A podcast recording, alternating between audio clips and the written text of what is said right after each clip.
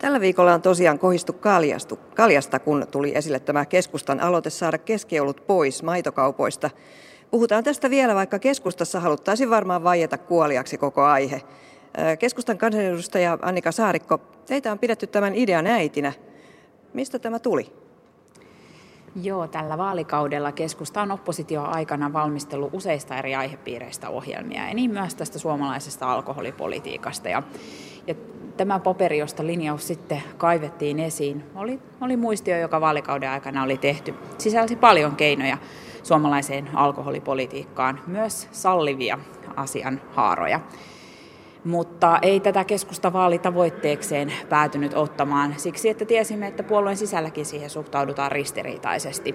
Se oli kaiken kaikkiaan aihe, josta kun sanoit, että haluaisiko keskusta vaieta sen kuoliaksi, niin joo, tietysti toivomme, että puhutaan isoista asioista vaalien alla. Mutta siitä isosta tavoitteesta, joka tämän taustalla on, eli suomalainen alkoholihaitta, tilanne, joka on miljardiluokan juttu, niin siitä ei kannata vaieta, että otetaan sitten muita keinoja käyttöön oikein mielellään, mutta kyllä alkoholista saa ja pitää poliittisen aiheena myös puhua. Siinä määrin se on kansantaloudellinen ja aika monessa perheessä myös inhimillinen kärsimysten aiheuttaja. Sen lisäksi, että sopii sitä jatkossakin kohtuu käyttää ihan jokaisen suomalaisen, joka niin haluaa tehdä.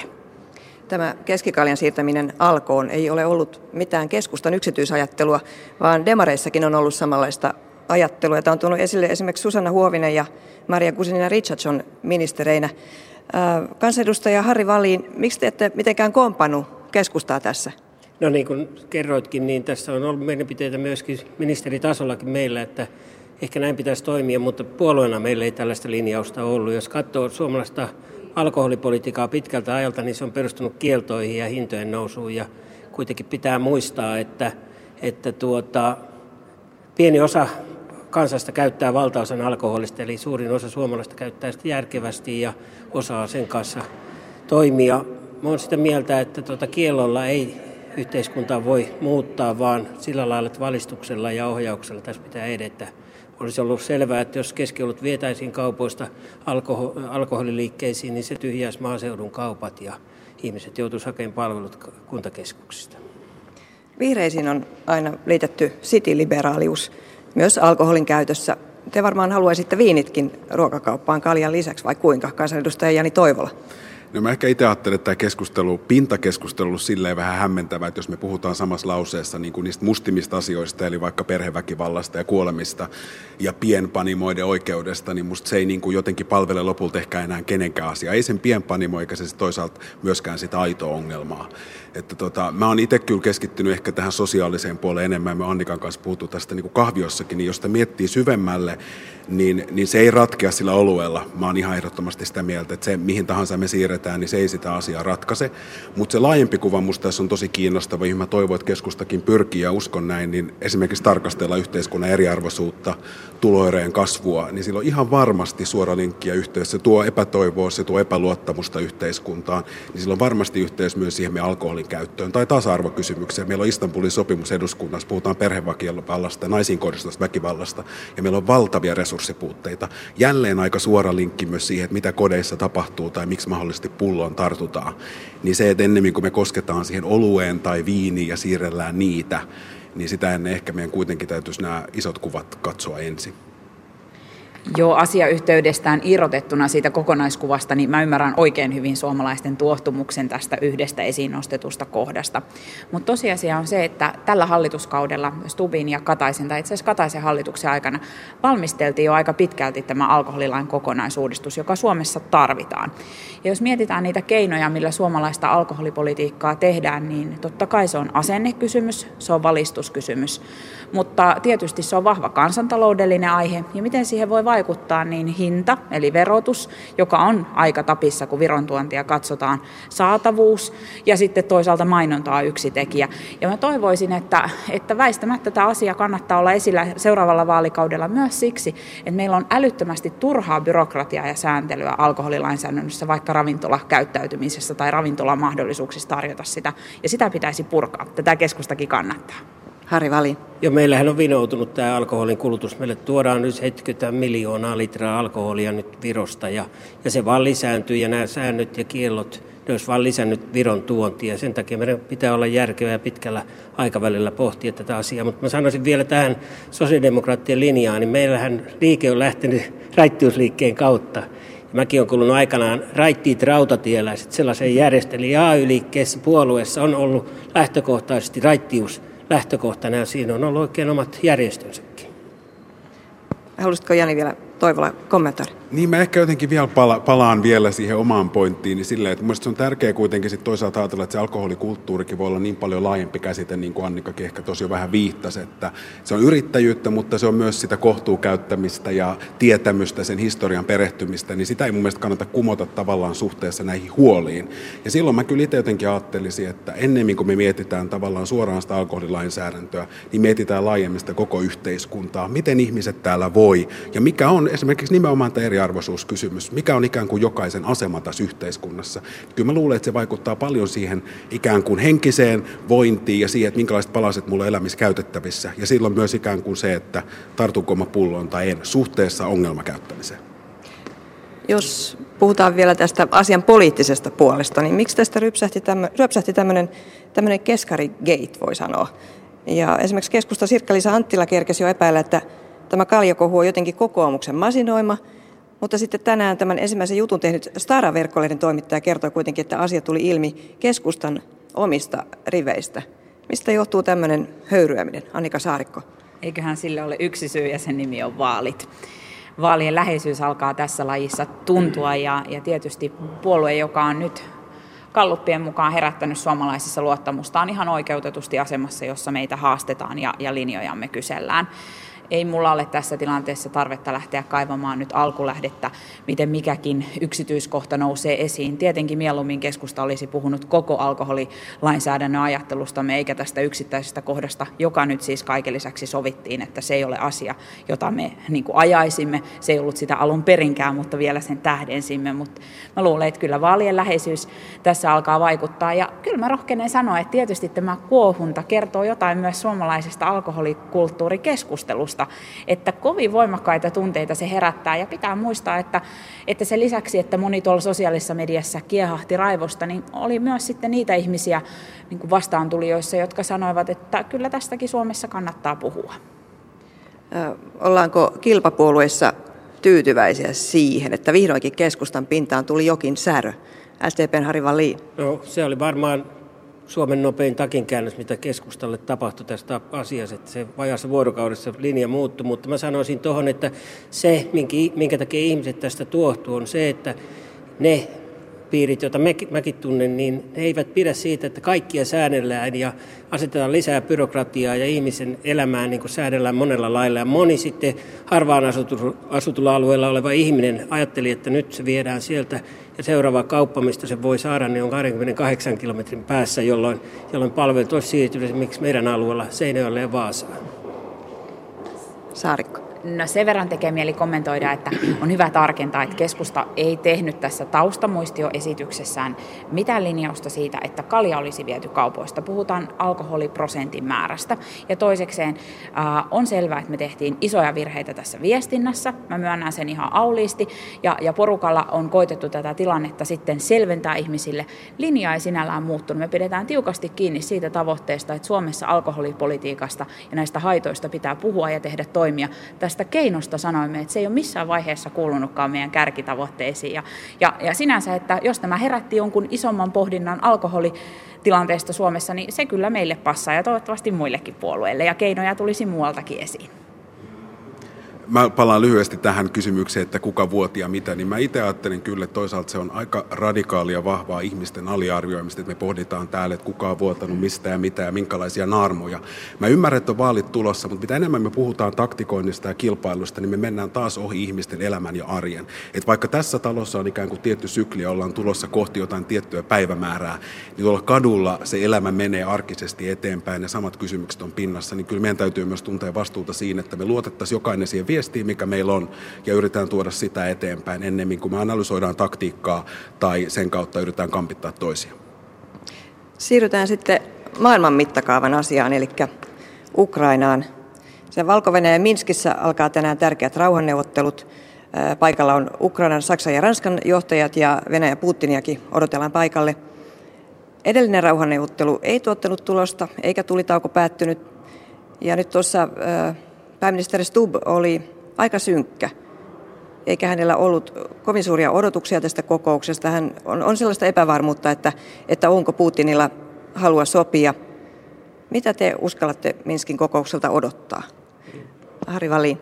Joo, kun tapasin tässä Ilkka Kanerva ennen kuin hän oli lähdössä sinne, sinne Ukrainaan, niin keskusteltiin asiasta. Hän totesi, että ei ole vaihtoehtona kuin sota, sota tai rauha, ja hän on rauhan kannalla. Ja mä olen samaa mieltä, että pitää hakea sitä rauhalla, rauhanomaista ratkaisua. Nyt on niin ratkaisun paikat. Meillähän se suomalaisille on erittäin tärkeää vielä, kun meillä on tämä pitkä yhteinen itäinen rajamme Venäjän kanssa. En tarkoita, että siellä olisi ongelmia, mutta totta kai se heijastuu myöskin Suomen tilanteeseen ja uskoisin, että kaikki toivomme, että nyt vain löytyisi se rauhanomainen ratkaisu. Annika Saarikko. Niin mä haluan ajatella, että se, että on istuttu samaan pöytään tai edes sovittu, että istutaan, on jo signaali siitä, että, että ajateltiin kuitenkin yrittää. Että on tietysti kurja, jos pääministeriltä tullut signaali on, on, on niin kuin ei, ei valoisa asiaa kohti. Tietysti yksityiskohtia emme tiedä nyt kukaan ja sanoisin, että nyt on varmaan aika, aika niin kuin hankala kohta lähteä spekuloimaan, kun asia on nyt niin päällä kuin se vaan voi olla. Uskon, että tässä talossa joka ainut edustaja toivoo, toivoo rauhaa niin, niin kuin Euroopan mittakaavassa, niin kuin Ukrainan mittakaavassa, kuin sitten myös sitä kautta Suomeen heijastuvien vaikutusten kautta. Mutta jaksan itse ajatella niin, että, että E, että se, että samaan pöytään on istuttu, on jo, on jo toivottavasti merkki jostakin. Ja siitä olen Harri Vallinin kanssa samaa mieltä, että tietysti silloin heijasteita myös Suomeen. Yksi iso kysymys on tämä pakoteaihe, joka täällä taustalla vaikuttaa myös suomalaiseen vaikkapa ruoantuotantoon ja, ja, ja sitä kautta suomalaisiin tilallisiin erittäin vahvasti juuri nyt. Jani Toivola. Joo, ihan samalla rauhan asialla. Totta kai se on tosi tärkeä varmasti kaikkien tavoite ja, ja musta se on olennaista Ukrainan kannalta, että taloutta ruvetaan saamaan tasapainoon. Ja toinen, mikä on tärkeä pointti, on myöskin ihmisten vointi, ihmisoikeudet. Että jos me katsotaan Kreikkaan, niin se ei ole vaan ikään kuin taloudellinen katastrofi ollut, vaan siinä on paljon myös tämmöisiä ihmisoikeudellisia kysymyksiä, missä ihmiset ei enää saa niitä perusoikeuksia, mitkä heille valtion kansalaisina kuuluu. Niin kyllä nämä on kaikki semmoisia vahvoja argumentteja siihen rauhan tavoitteluun. Luotan täysin meidän neuvottelijoihin, tilanne ei tietenkään ole yksinkertainen eikä helppo.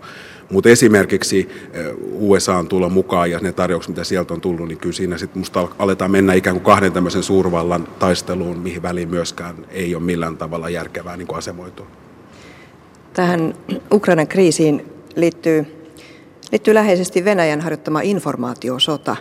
Ja oikeastaan Suomessakin äh, hallitus on halunnut, että kansalaisia pitäisi varotella siitä, että tällaista esiintyy. On tällaisia trolleja, jotka esittää viestejä Venäjän, Venäjälle myötäsukaisia viestejä tois, toisen nimissä. Oletteko te kansanedustajina kohdannut tällaista, Harri Valiin? Hieman mä hämmästyin, kun se nousi julkisuuteen. Mä en ole kyllä sellaista kohdannut ja mulle ei minkäänlaista viestiä ole tullut, mutta vielä sanoin tähän edustaja Saarikon esille nostaman pakoteasian, että se oli erittäin hyvä, että nostit sen esille, koska tänäänkin talousvaliokunta on Pietarissa katsomassa sieltä päin, miltä ne pakotteet niin näyttää. Ja se on meille suuri taloudellinen niin haaste nyt, kun on tämä kriisi päällä ja toivotaan senkin takia, niin kuin Saarikkokin totesi, että mahdollisimman nopeata rauhaa. Se olisi meille kaikille taloudellisesti edullista. Äh, informaatiosodasta. Joo. Sarko. Äh, uskon, että tässä asiassa eniten niin kuin informaatio tai, tai disinformaatio kohdistuu nyt niihin edustajiin, jotka toimii esimerkiksi ulkoasianvaliokunnassa ja, ja, ja tästä tosiaan on ollut julkista keskustelua. Äh, kuva taustalla on minusta laajempi ja, ja se on tämä sosiaalinen media muun muassa ja, ja sen niin kuin, tuoma ulottuvuus keskusteluun. Viitaten vähän tuohon edellisenkin keskusteluaiheeseen, vaikka näistä muuten ei kannata mittaluokassa kuuna päivänä puhua samassa, mutta kysymys on informaation jakamisesta ja aivan uudenlaisesta tiedottamisen rytmistä tässä koko maailmassa, oli kysymys isosta tai pienestä asiasta. Henkilökohtaisesti en ainakaan eh, niin kuin tiedä törmänneeni tuohon, mutta sosiaalisessa mediassa kyllä olen tätä havainnut.